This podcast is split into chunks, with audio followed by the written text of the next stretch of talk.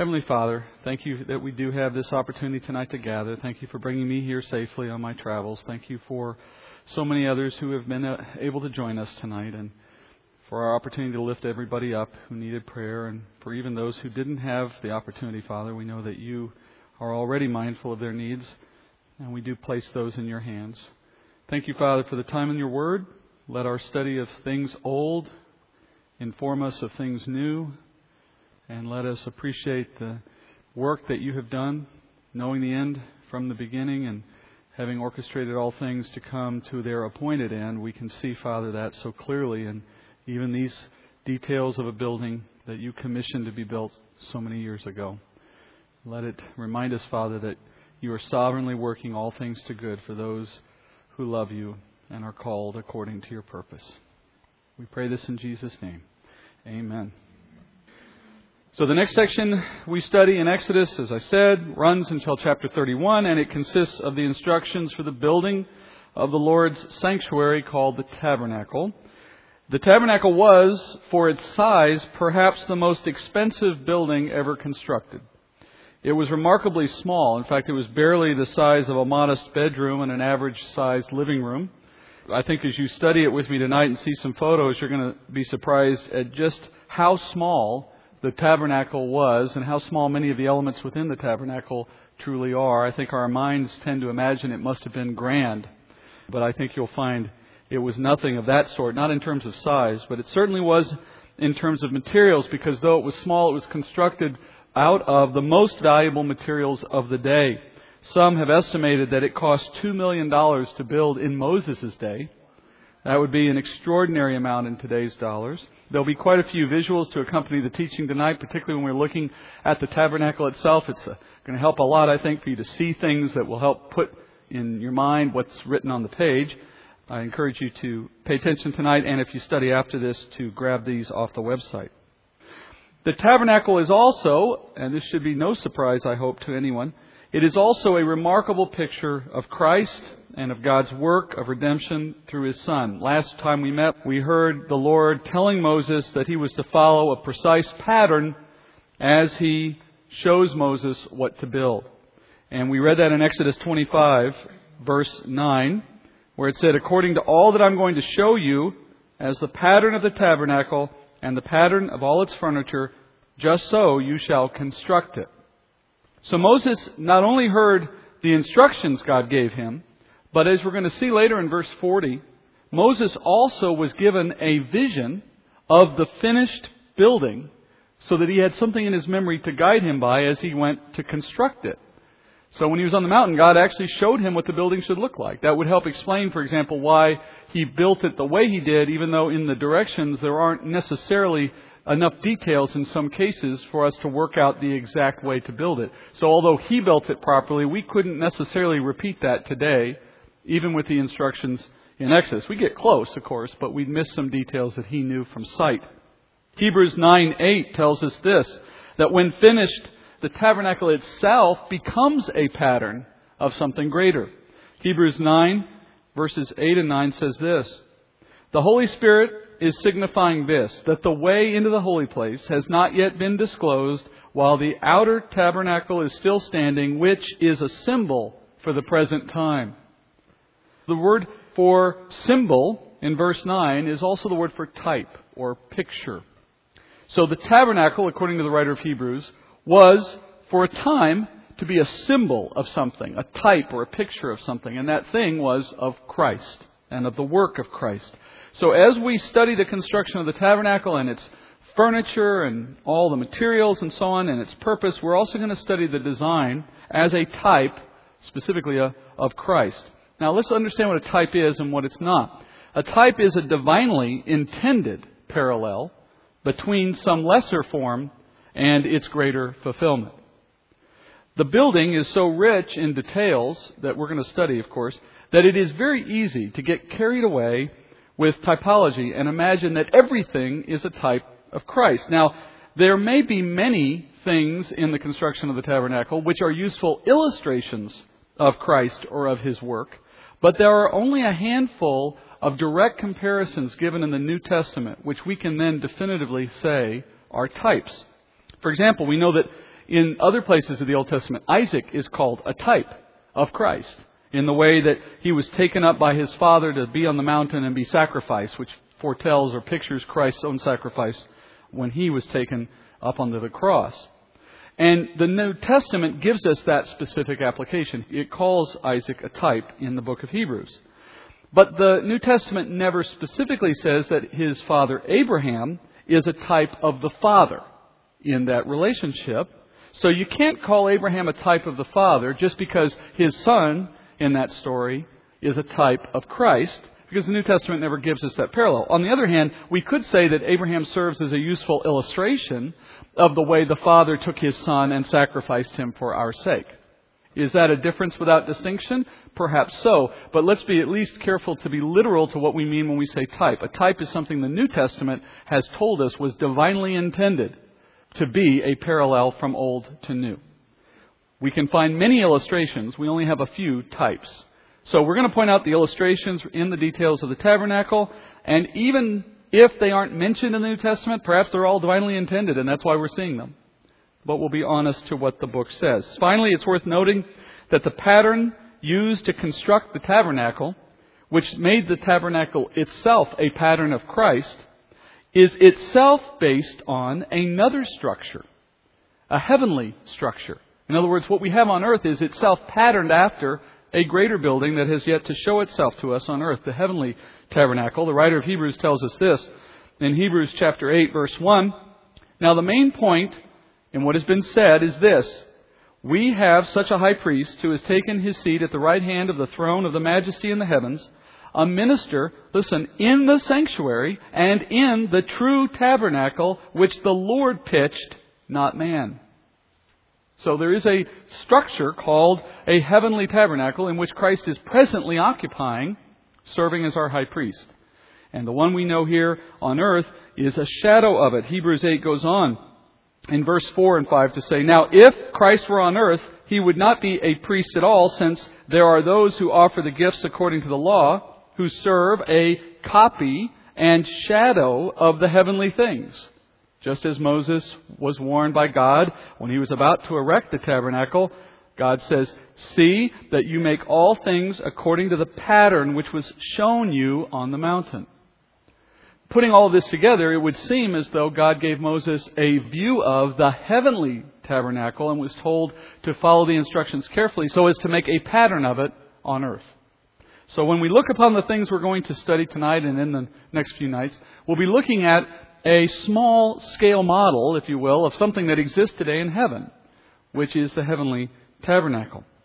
So Israel is told to collect an offering in the first part of chapter 25 from those who are moved by the Spirit, and from that offering, that contribution would become the source of material to build the tabernacle. And from these materials, Moses is instructed to build something very unique for the Lord. There are three primary purposes why God instructs Moses to build this building, and that's where we're going to start tonight.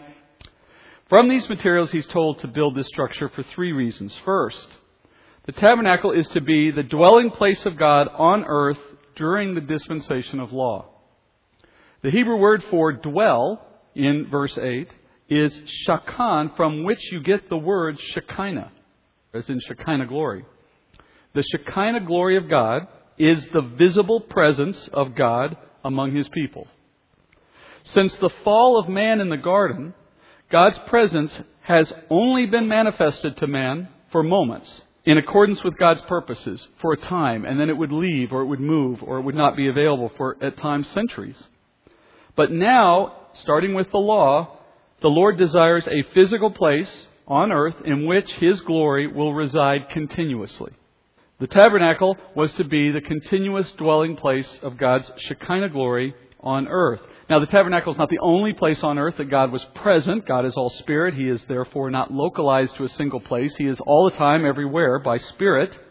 But the tabernacle was the one and only place on earth where God chose to manifest his glory to man on a continuous basis. In the Old Testament law, the nation of Israel was warned that if a man attempted to sacrifice to the Lord outside of the tabernacle, then he would be punished. You see that in Leviticus 17, verse 3.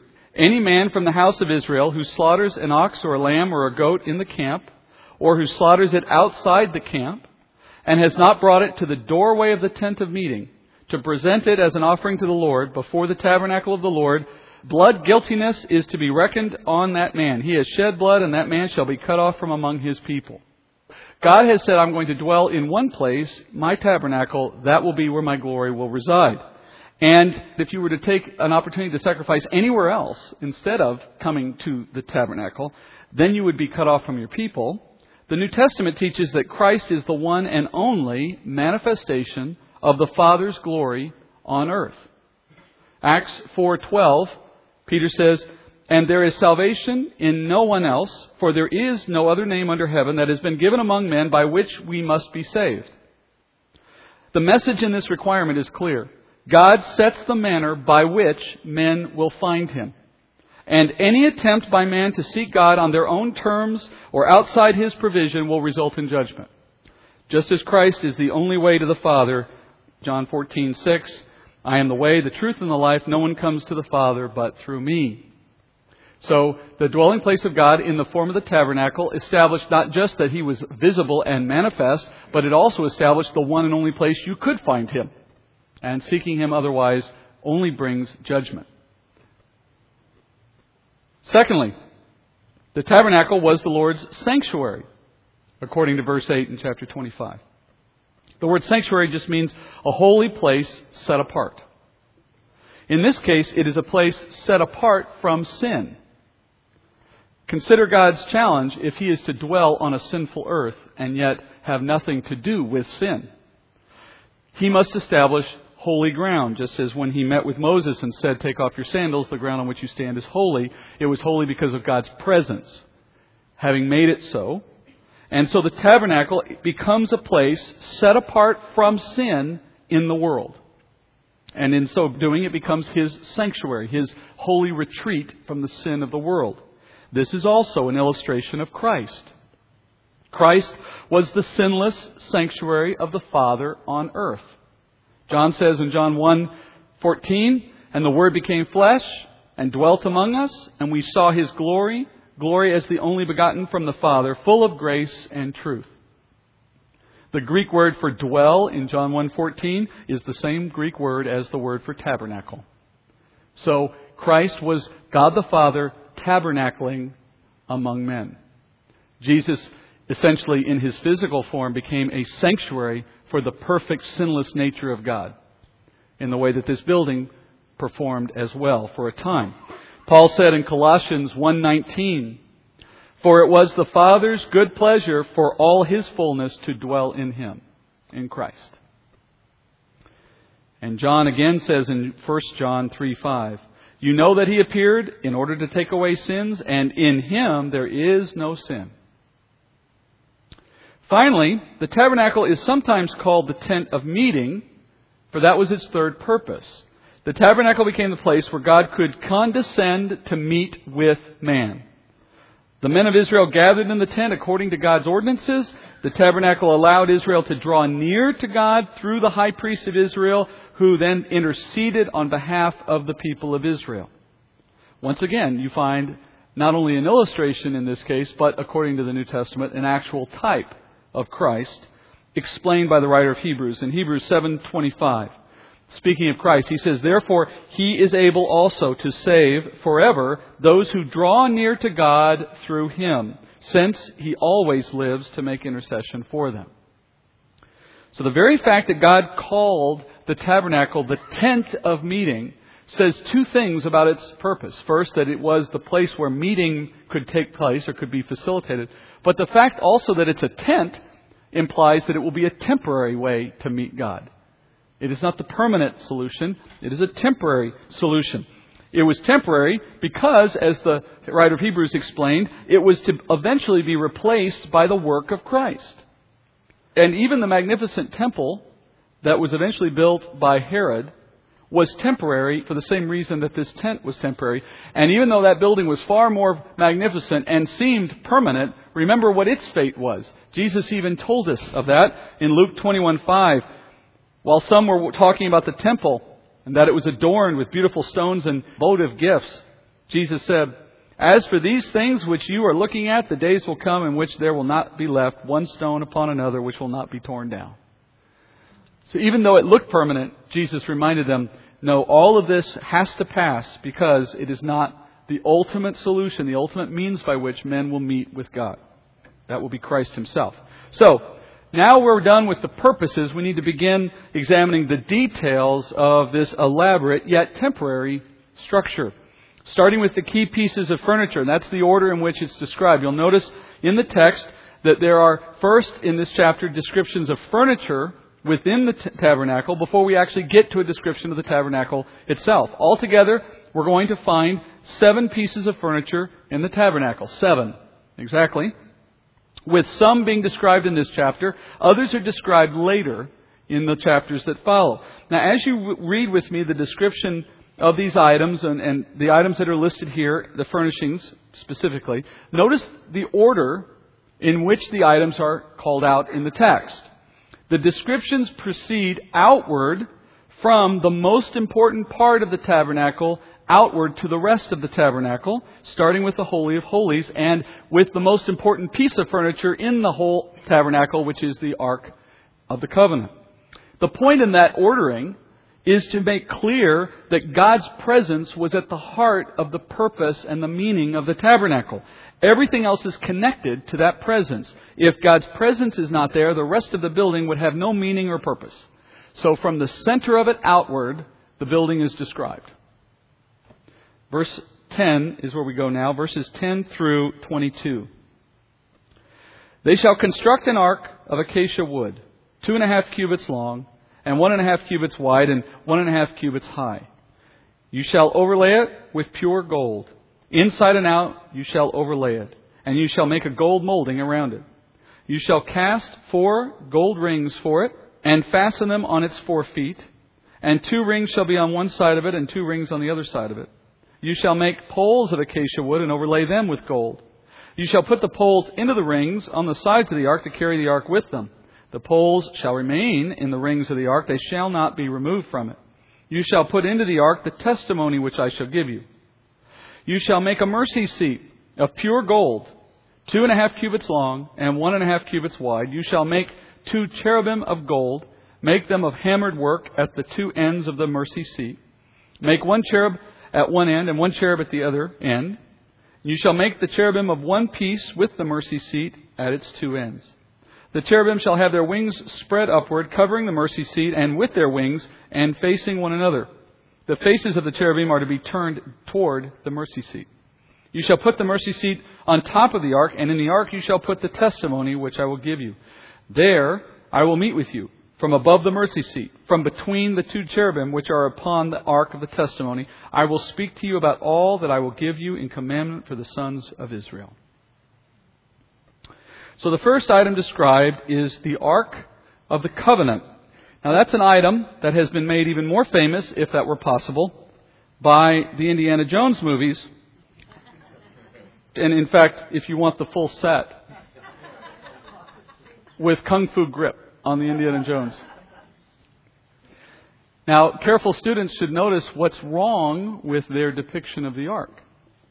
The poles are not overlaid with gold is the most clear mistake they've made, right? The rest of it is subject to interpretation. We heard the ark was made of acacia wood and covered in pure gold inside and out. Like the rest of the structure, though, the ark itself is not very large, but it is very ornate. It's only about three feet, nine inches long, only about a little over two feet high, and two feet wide, a little over two feet wide. And then it had rings of gold on the corners. It's basically about an average sized coffee table. The rings were used in conjunction with those rods, as we note on this picture here, to carry the ark without actually touching the ark, because it was never to be touched by human hands. In fact, one time in the history of Israel, we know of a time when a well intentioned Israelite dared to touch the ark, and as he did, he faced a terrible end. It comes in 2 Samuel chapter 6, verse 4. So they brought it with the ark of God from the house of Abinadab, which was on the hill, and Ahio was walking ahead of the ark. Meanwhile, David and all the house of Israel were celebrating before the Lord with all kinds of instruments made of fir wood and with lyres, harps, tambourines, castanets, and cymbals. But when they came to the threshing floor of Nacon, Uzzah reached out and touched the ark of God and took hold of it, for the oxen nearly upset it. And the anger of the Lord burned against Uzzah, and God struck him down there for his irreverence, and he died there by the ark of God. Now, inside the ark, we're told that the Israelites eventually placed three items. We hear of one in this chapter, that is the testimony. That refers to the tablets, the tablets on which Moses received the Ten Commandments. And they are inside this ark. Now, I want you to consider, given the size of the ark, how small the tablets were. Later, the Lord will instruct Israel to add a jar of manna and to add the budding staff of Aaron. All three of these elements picture Christ. The sinless Christ who will judge all men is represented by the law. The bread of life that comes down from heaven, as we already know, is represented in the manna. And the rejected branch that shoots forth from the stem of Jesse, returning from death to life, is pictured in that budding staff of Aaron. Now, on top of the ark was a lid. This lid, or mercy seat, as it was called in the text, is the most important place in all of the tabernacle overall. It's made of pure gold, no wood in the lid, and it was called a place of propitiation, which is simply a word that means to satisfy the wrath of God, to appease the wrath of God. Over the mercy seat, once a year on the Day of Atonement, the high priest would enter the Holy of Holies and sprinkle the blood of a goat over this seat, over the lid of the ark. That act satisfied the wrath of God against the sin of Israel under the Old Covenant, under the law. But the Day of Atonement was not a permanent propitiation, nor did it propitiate for personal sin, for the sin of an individual person. The nation of Israel was not going to heaven because once a year the high priest walked in and did this for the sake of the nation. It served only to temporarily appease the wrath of God against the nation as a whole for their national sins under the terms of the Old Covenant. But only by personal faith in Christ's propitiation by his blood could a person individually receive forgiveness and be saved by that propitiation. Only by the blood of Christ can we fully satisfy the wrath of God. So, even though the national sins of Israel were being forgiven on this basis once a year, it still required that for the individual, they have a faith and trust in the propitiation God would make available through the Messiah for them to receive personal forgiveness from sin and entry into heaven. One did not replace the other. They worked in different ways for different purposes. That's why Paul can say in Romans that it's always been by faith that men would be saved. This is why there's two days in the Jewish calendar when national sacrifices are made under the law. First, there's the sacrifice of a lamb on Passover. Now, what does a lamb symbolize? Lamb symbolizes the innocence of Christ. That Christ died without sin so that he could serve as an atoning sacrifice or a substitute on our behalf. But then, secondly, at a different point in the year, there's a sacrifice of a goat on the Day of Atonement. Now, actually, there's two goats. There's the goat that is let out from the city. That's the scapegoat on which the sins of Israel are placed. And it's sent out from the city, never to return, symbolizing that the sin of Israel has gone away from God and is not brought back upon them. Then the second goat was taken into the tabernacle and was sacrificed at the altar. That symbolized God pouring out his wrath on a substitute who received wrath for sin. That's why in Scripture you have sheep and goats representing believers and unbelievers. Sheep are the innocent and pure, goats are the sinful and condemned. Jesus was both. Jesus was the sinless sacrifice that took our place. He was also the one on which God poured our wrath for sin. Christ is pictured in both ways. Paul explains this in 2 Corinthians 5:21. Paul says, "The Father made him who knew no sin to be sin on our behalf so that we might become the righteousness of God in him. That would be effectively Christ being the lamb, but also having been made the goat, deserving the wrath. Paul explains it again in Galatians 3:13. Christ redeemed us from the curse of the law, having become a curse for us. For it is written, cursed is everyone who hangs on a tree. So the mercy seat of the ark is a type or a picture of Christ's propitiation in the New Testament.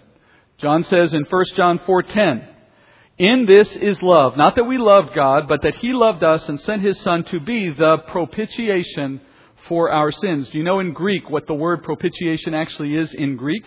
The same Greek word they translate for mercy seat. So, he sent his son to be the mercy seat for our sins. So the mercy seat was the place where God's wrath was appeased, picturing how Christ took the wrath of God in our place. Paul says in Romans 5 9, much more then, now having been justified by his blood, we shall be saved from the wrath of God through him. Now, on the end of the mercy seat, on either end, I should say, of the mercy seat, you have these two cherubim with their wings outspread to cover the mercy seat. Now, there's a variety of ways people have interpreted how their wings must have looked. The other thing we were told was their heads had to be pointed down looking at the mercy seat. So everyone has these bowed angel, angelic forms with their wings in some manner covering the seat. It would have been in this space created under the wings and above the mercy seat and that hollow of air where the Shekinah glory of God appeared to Israel and spoke to the people. It appeared in this small space, the space of probably the size of a soccer ball, was where God's glory appeared and remained in the tabernacle. The glory of God in the Holy of Holies was the only illumination in that room since there were no windows and no other light source in that room. So that room was completely dark except for the light created by the Shekinah glory of God. In the world to come, the glory of God will illuminate the earth according to Revelation 22 5. The glory of God remained in this place until the years before the destruction of Jerusalem by Nebuchadnezzar. Ezekiel tells us in chapters 8 through 11 of a progressive movement of God's glory out of this space and away from the tabernacle entirely forever. It begins with the glory of God moving away from the Holy of Holies to rest on the threshold of the temple and as a result illuminating the whole outer court. It remained there for a time, and then it moved to the entrance to the east gate, where it was surrounded by real cherubim, not these ones, but real ones. Finally, Ezekiel reports it departed the temple altogether and moved briefly to the Mount of Olives before ascending and disappearing entirely. And it's never occupied the tabernacle since. These creatures attending to the Shekinah glory of God are called cherubim, or in the singular, cherubs. They are the highest form of spiritual creatures we see described in the heavenly realm. The Bible mentions three levels of spiritual beings angels, seraphim, and cherubim. They play different roles in the heavenly realm and they have different appearances. The angelic realm are the lowest of these orders, and they are considered messengers of God. The word angel means messenger, and Hebrews tells us they are sent to minister to the saints. In contrast to Hallmark cards and Victoria's Secret catalogs, angels do not have wings in Scripture. Angels are never portrayed with wings. Seraphim are the next rank above angels. They are only described in Isaiah 6. They are seen ministering to the Lord around his throne and giving him praise, and they have six wings. Finally, the highest order of spiritual creatures are cherubim. They are described in detail in Ezekiel and of course here and elsewhere in Scripture, they are always associated with appearances of God's Shekinah glory. It seems as though they are entrusted with caring for or in some other way attending to the glory of God, wherever it appears. The chief cherub was Lucifer before he fell to become Satan. Perhaps that explains why Satan was so deceived to think he could be like God since he was the closest to the Father's glory. Just as it required, by the way, someone close to Jesus to betray him Judas. Together, the ark and the mercy seat tell an integrated story about Christ. By his death and resurrection, Christ is the giver of life. By having paid the penalty, he becomes also the source of our glory. His sacrifice appeased the wrath of God, making possible our eternal life. He is the bread of life, the manna coming down from heaven. He is the glory of God visible to us. And by His death and our faith in that atonement, we now have the possibility to be glorified as He was. All of that is told by the ark and the mercy seat. So we could say, to put it simply, that the Holy of Holies represents Jesus as the life of all men, the source of life eternally for all men. The next section describes the next piece of furniture in the tabernacle, but we move out of the Holy of Holies now into the outer room, which is called the holy place, to find a piece of furniture called the table of the bread or table of the showbread or table of the presence. Chapter 25 verses 23 through 30. You shall make a table of acacia wood, two cubits long, one cubit wide, and one and a half cubits high. You shall overlay it with pure gold and make a gold border around it. You shall make it for a rim of a hand breadth around it, and you shall make a gold border for the rim around it. You shall make four gold rings for it and put rings on the four corners, which are its four feet. The rings shall be close to the rim as holders for the poles to carry the table. You shall make the poles of acacia wood and overlay them with gold, so that with them the table may be carried. You shall make its dishes and its pans and its jars and its bowls with which to pour drink offerings. You shall make them of pure gold. You shall set the bread of the presence on the table before me at all times. So next in the order of importance is this table of showbread, or the table of the bread of the presence, it's called. The table is constructed much like the ark. It's wood, acacia wood, overlain with gold. It stood in the second chamber I mentioned, the holy place. We'll look at a diagram of it a little later. It's also quite small. It's roughly three feet by one and a half feet by a little over two feet. Again, an average sized coffee table. But a very expensive one if you were to go build one with all the gold in it. All the dishware is made of solid gold. It held a perpetual offering of bread, which the priests would replace every week. And you learn more about that process when we get into later parts of the law, specifically Leviticus. The bread was stacked in two stacks of six cakes each. And the bread was called the bread of the presence because it remained in the presence of God's glory. They look a little bit like bagels. That'd probably be the right comparison, wouldn't it? At the end of each week, this old bread would have been consumed by the priests who had served in that prior week. And according to the Jewish rules, I believe the high priest got 40% and then the other priests split the rest. It was some math like that. The bread itself, of course, pictures Christ, who is called the bread of life in John chapter 6.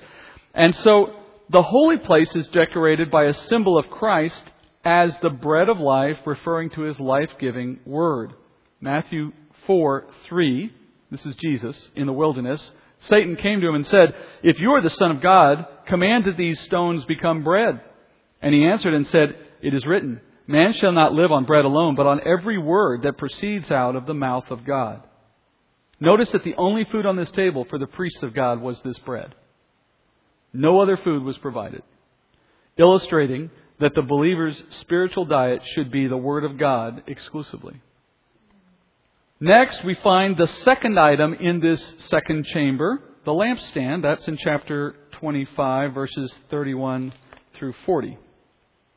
Then you shall make a lampstand of pure gold. The lampstand and its base and its shaft are to be made of a hammered work. Its cups, its bulbs, and its flowers shall be of one piece with it. Six branches shall go out from its sides. Three branches of the lampstand from its one side, and three branches of the lampstand from its other side. Three cups shall be shaped like almond blossoms in the one branch, a bulb and a flower, and three cups shaped like an almond like almond blossoms in the other branch, a bulb and a flower. So for six branches going out from the lampstand. And in the lampstand four cups shaped like almond blossoms, its bulbs and its flowers.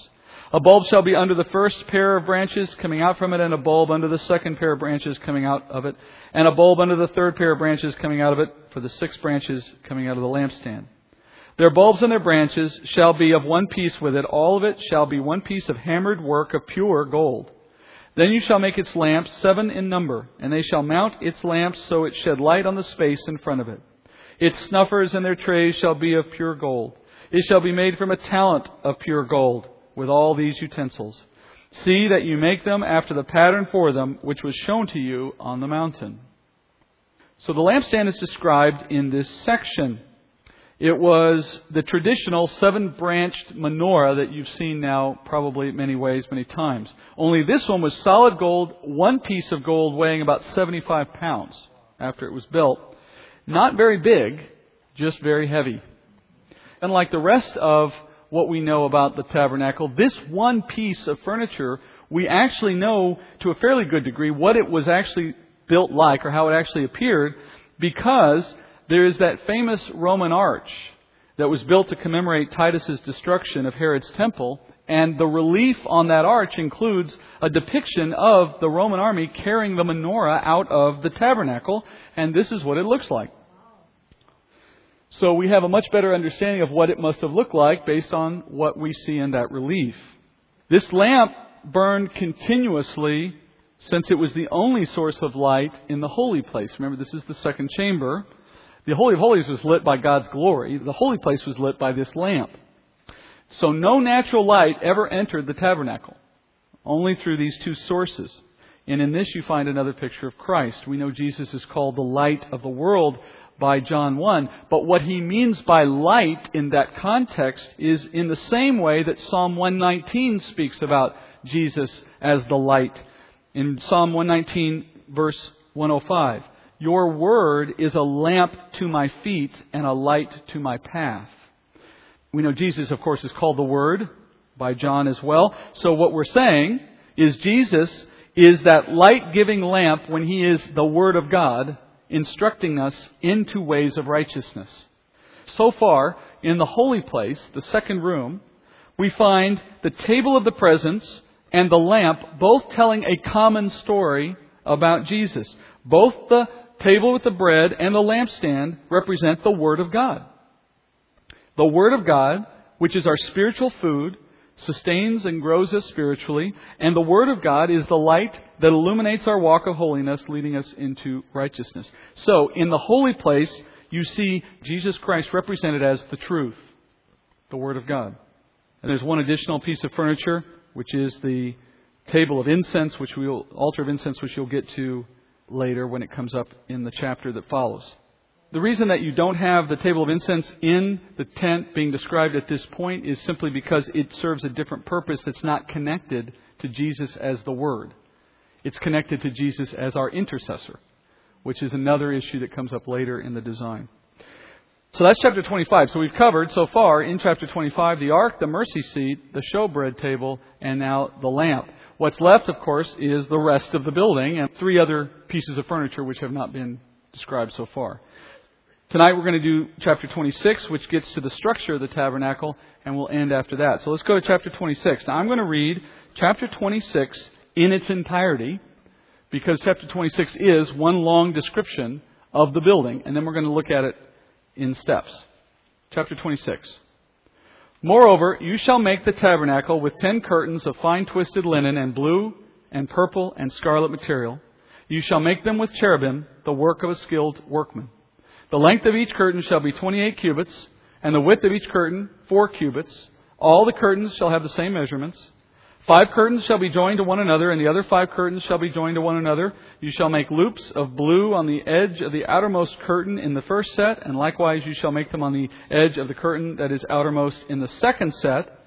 You shall make fifty loops in the one curtain, and you shall make fifty loops on the edge of the curtain that is in the second set. The loops shall be opposite each other, and you shall make fifty clasps of gold, and join the curtains to one another with the clasps, so that the tabernacle will be a unit. Then you shall make curtains of goat's hair for a tent over the tabernacle. You shall make eleven curtains in all. The length of each curtain shall be thirty cubits, and the width of each curtain four cubits. The eleven curtains shall have the same measurements. You shall join five curtains by themselves, and the other six curtains by themselves, and you shall double over the sixth curtain at the front of the tent. You shall make fifty loops on the edge of the curtain that is outermost in the first set, and fifty loops on the edge of the curtain that is outermost in the second set. You shall make fifty clasps of bronze, and you shall put the clasps into the loops and join the tent together so that it will be a unit. The overlapping part that is left over in the curtains of the tent, the half curtain that is left over, shall lap over the back of the tabernacle. The, the, the cubit on one side and the cubit on the other of what is left over in the length of the curtains of the tent shall lap over the sides of the tabernacle on one side and on the other to cover it. You shall make a covering for the tent of ram skins dyed red, and a covering of porpoise skins above. Then you shall make the boards for the tabernacle of acacia wood standing upright. Ten cubits shall be the length of each board, and one and a half cubits the width of each board.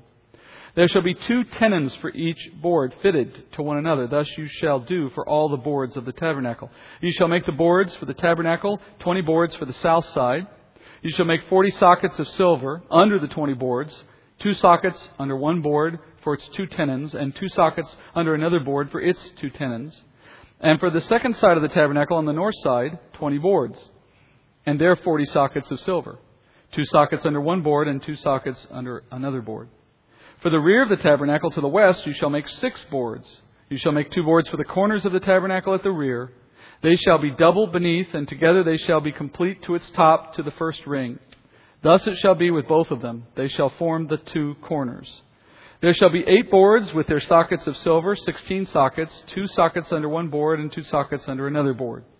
Then you shall make bars of acacia wood, five for the boards of one side of the tabernacle, and five bars for the boards on the other side of the tabernacle, and five bars for the boards of the side of the tabernacle for the rear to the side to the west. The middle bar in the center of the boards shall pass through from end to end. You shall overlay the boards with gold, and make their rings of gold as holders for the bars, and you shall overlay the bars with gold. You shall, you shall erect the tabernacle according to its plan, which you have been shown in the mountain.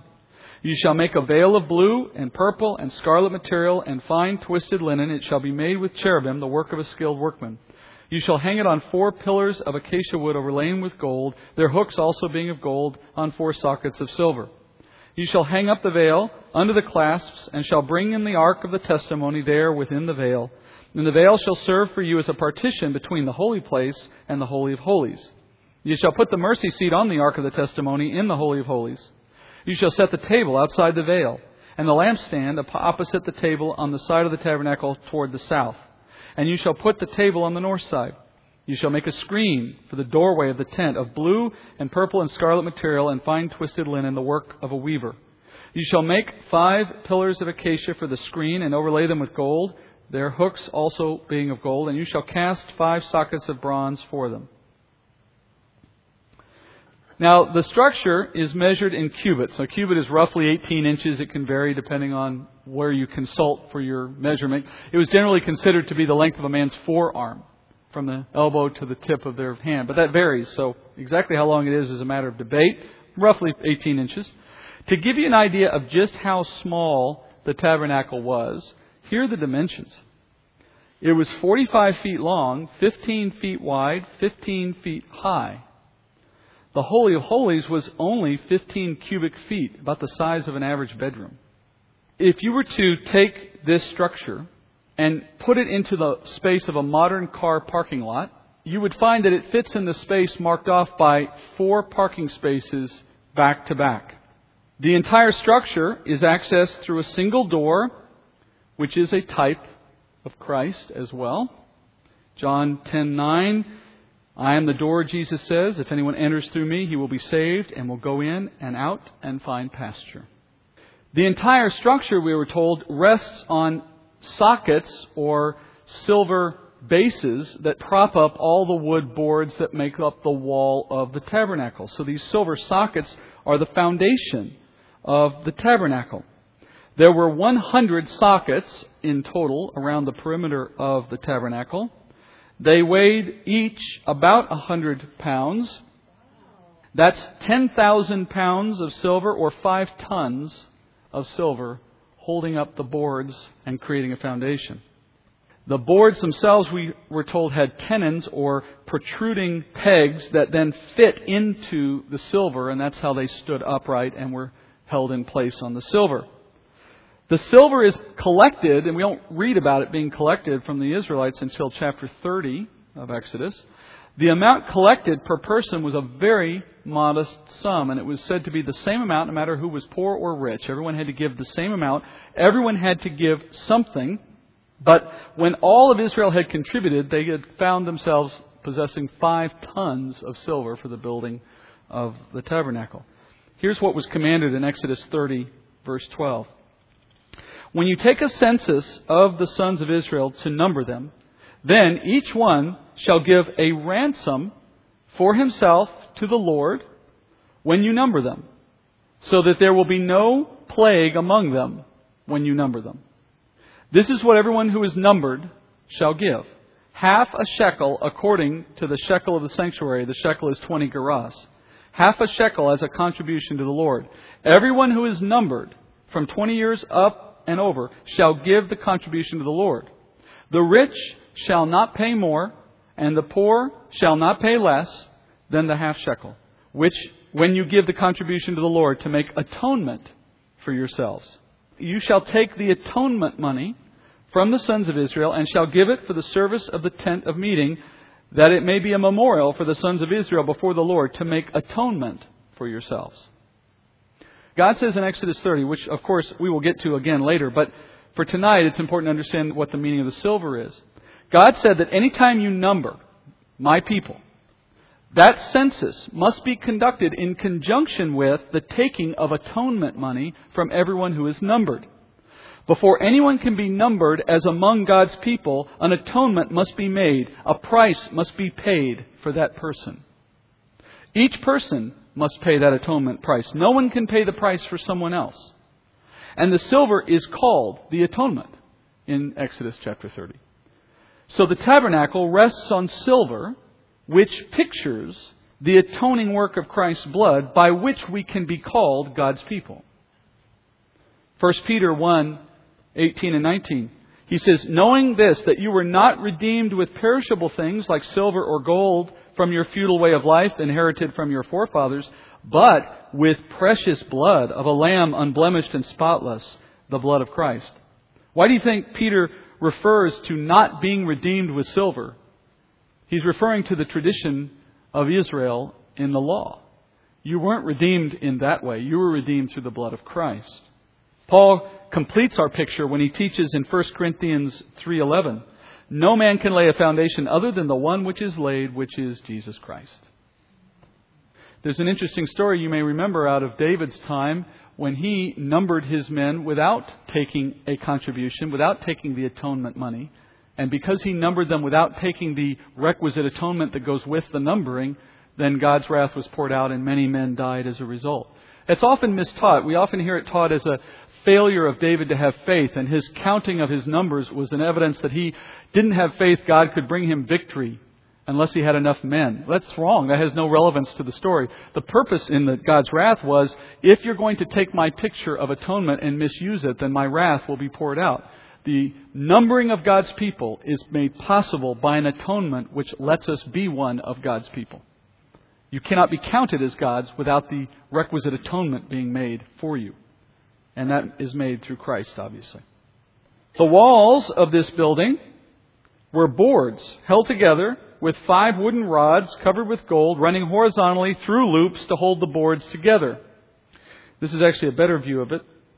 The boards were made of acacia wood, and acacia wood is a desert tree that's known, especially known, for being resistant to decay, even in the harsh temperatures and climate of the desert. On top of the wood laid pure gold. And when you consider that the walls were solid wood on three sides, all of that wood overlain with gold, lit up by a gold flame from a gold lampstand, the inside would have been a highly reflective, mirror like gold color. It's just all gold. This construction of wood with gold overlain is also an illustration of Christ. And if you've noticed, all the furniture for the most part had this same pattern as well. The wood, the acacia wood, represents Jesus' fleshly body, earthly body. It was born of the earth, out of the ground. Isaiah 53 says this, Isaiah 53 2. For he grew up before him like a tender shoot, like a root out of parched ground. He has no stately form or majesty that we should look upon him, no appearance that we should be attracted to him. And when Jesus died, his earthly body did not decay, like the acacia wood, which was resistant to decay. Psalm 16:10 For you will not abandon my soul to Sheol, nor will you allow your Holy One to undergo decay. But these wood boards were overlaid with pure gold. And gold in Scripture symbolizes divinity. And that means that you have the covering of gold over the humanity of Christ as represented in the wood, illustrating how Jesus was both a man of flesh but also holy God in one. Surrounding the outside walls were ten curtains of woven linen that were connected together to form a single unit that surrounded the walls, draping down the sides from the outside. They had three colors, blue, purple, and scarlet, woven into this linen curtain. And then also there were images of cherubim in the fabric. Remember, the cherubim are always associated with protecting God's glory. The colors are said to stand for the heavenly origin of Christ in the blue, the royal authority of Christ in the purple, the blood of his atonement in the red. There's no typology given in the New Testament of that. It's just assumed illustration. Those curtains covered the gold boards. They also came across the top and formed the ceiling. So this, this one group of ten linen curtains formed the ceiling and the outer wall coverings of the entire structure. Across the top then of these, of this linen, were draped three additional layers of material to create the final roof. The second layer was woven goat hair. Now, goat hair symbolizes the sin offering of Christ on the cross. Goats do in general. The next layer was ram skin dyed red. Being red in this case would be a reminder of the Day of Atonement and the sacrificial death of Christ, the red blood of Christ being spilled. All of these things could be read into that. The outermost layer was porpoise skin. Some of your Bibles may say badger skin. The right word is actually porpoise, or sea cow is another way it could have been translated. We're referring to the porpoise skin. Very hard, durable, and waterproof. Where do you think they would have obtained this material? Porpoises are found in both the Nile and the Red Sea. And so Egypt would have had a ready supply of them, and this is part of what they left Egypt with. But these skins are primarily the leather that was used to make shoes because they were incredibly durable. What's interesting is God asked Israel to take all of their shoe leather and give it to his home, and then in return, God made sure their shoes didn't wear out in 40 years of wandering in the desert. In this last layer, this porpoise skin layer, you find an illustration of Christ that's particularly interesting. Porpoise skin is not very attractive, not particularly luxurious, doesn't denote value to most people. It's sort of average, commoner kind of, of material, very important, but still not very attractive. And Christ was said to be, externally speaking, not particularly attractive. In Isaiah 53 2 again, it says, He grew up before him like a tender shoot, and like a root out of parched ground, he has no stately form or majesty that we should look upon him, nor appearance that we should be attracted to him. He was purposely put in a container, a human form, in which there was nothing physically about him to attract us to him. That you would not be able to let that be the thing that draws you to Christ. And the tabernacle, from its outward appearance, were you never to walk in it, would seem a very plain building indeed. And it was small. Because those curtains draped down the outside, people never got to see what the priests got to see. Another illustration of Christ in this tabernacle. Unless you become a priest of God, you cannot see and understand the finer things of God. All believers are priests, according to the New Testament. Therefore, all believers have been granted access to the holy place and to know the things freely given of God. Paul says in 1 Corinthians 2:12, "Now we have received not the spirit of the world, but the spirit who is from God, so that we may know the things freely given to us by God." we are able to enter into a space that only comes by faith, and through entry, know things that can only be known by faith. To the rest of the world, the gospel is foolishness, and to the rest of the world, the tabernacle of Israel looked like a very unstately building from the outside. Finally, there was a veil constructed. This veil that was constructed on the inside separated the Holy of Holies from the holy place. It was made of the same three material of curtains that was used for the ceiling and for the first layer on the outside, also decorated with cherubim. It hung on a center wall constructed of four pillars of acacia wood overlaid with gold. This design, by the way, made it impossible for anyone to take the Ark of the Covenant out of the Holy of Holies without dismantling the tabernacle first. The veil, of course, is a picture of Christ from the New Testament. Hebrews teaches us that the veil was a partition between God and man, signifying that the way to God had not yet been revealed to men as long as this veil stood. But once Christ came and died, his atonement made that way available to everyone, and so the veil was done away with. Hebrews 9 8, we've already read, but Hebrews ten nineteen says this Therefore, brethren, since we have confidence to enter the holy place by the blood of Jesus, by a new and living way, which he inaugurated for us through the veil, that is, his flesh. So the veil is a picture of the flesh of Christ. Until his flesh was torn for our sake, access to the Holy of Holies was not available to the world. This was signifying that. But when Christ died, as you probably know from the Gospels, the veil was rent from top to bottom, obviously signifying that it was done by the work of God, reaching down to make possible the entrance of men. It was not done by men's work, reaching up to find God. So, the entry past the outer wall of the tabernacle symbolizes the entrance or the way into God that there is an entrance or a manner, a way to find God, and it is through a specific provision God has made in Jesus. But until you walk in through that way, what is of God, what is available, is obscured. It is unreachable. It is unknown until you go in through that way. So when we stand back and we look at the construction of the tabernacle, you find these three parts equating to three qualities in Christ. This represents the building, the holy place, and the the furniture that's in it, another piece of furniture outside it, which we haven't talked about yet, and then the Holy of Holies with the mercy seat on top of the ark. We've already said that as you come in through that doorway or that entrance, you have your way to God. And that, of course, that one door represents Christ. So you enter only by the Son of God, and in entering, you find Christ the Word, and by pursuing past that, you find Christ giving eternal life. So Jesus is the way, the truth, and the life. He was describing the three elements of the tabernacle, the three divisions of the tabernacle, as he was talking of himself. We're done for tonight. Next week we'll go into chapters 27 and 28. We'll look more at the furniture again and at the priestly garments that they wore when they served in the tabernacle. Heavenly Father, thank you, Father, for all those pictures and illustrations and the way in which you have constructed the, the meaning of the tabernacle so that we cannot miss that Christ is the way and the truth and the life. And for those of us, Father, who rest in Him now by faith, it seems so clear and it is such a glorious truth. And we celebrate the way you have brought us in through faith to become a part of such a special thing, Father, the story of Christ and his work on our behalf. But we also recognize, Father, it is veiled to those who have not yet come to know the Lord as, as Lord. And so, Father, what we've learned tonight and all these rich details, I pray they would become useful tools for us in conversation with others so that they might see the majesty and the wisdom and the sovereignty of God at work in these details and recognize that it's not chance, it's not coincidence, and therefore it must be true and it is compelling.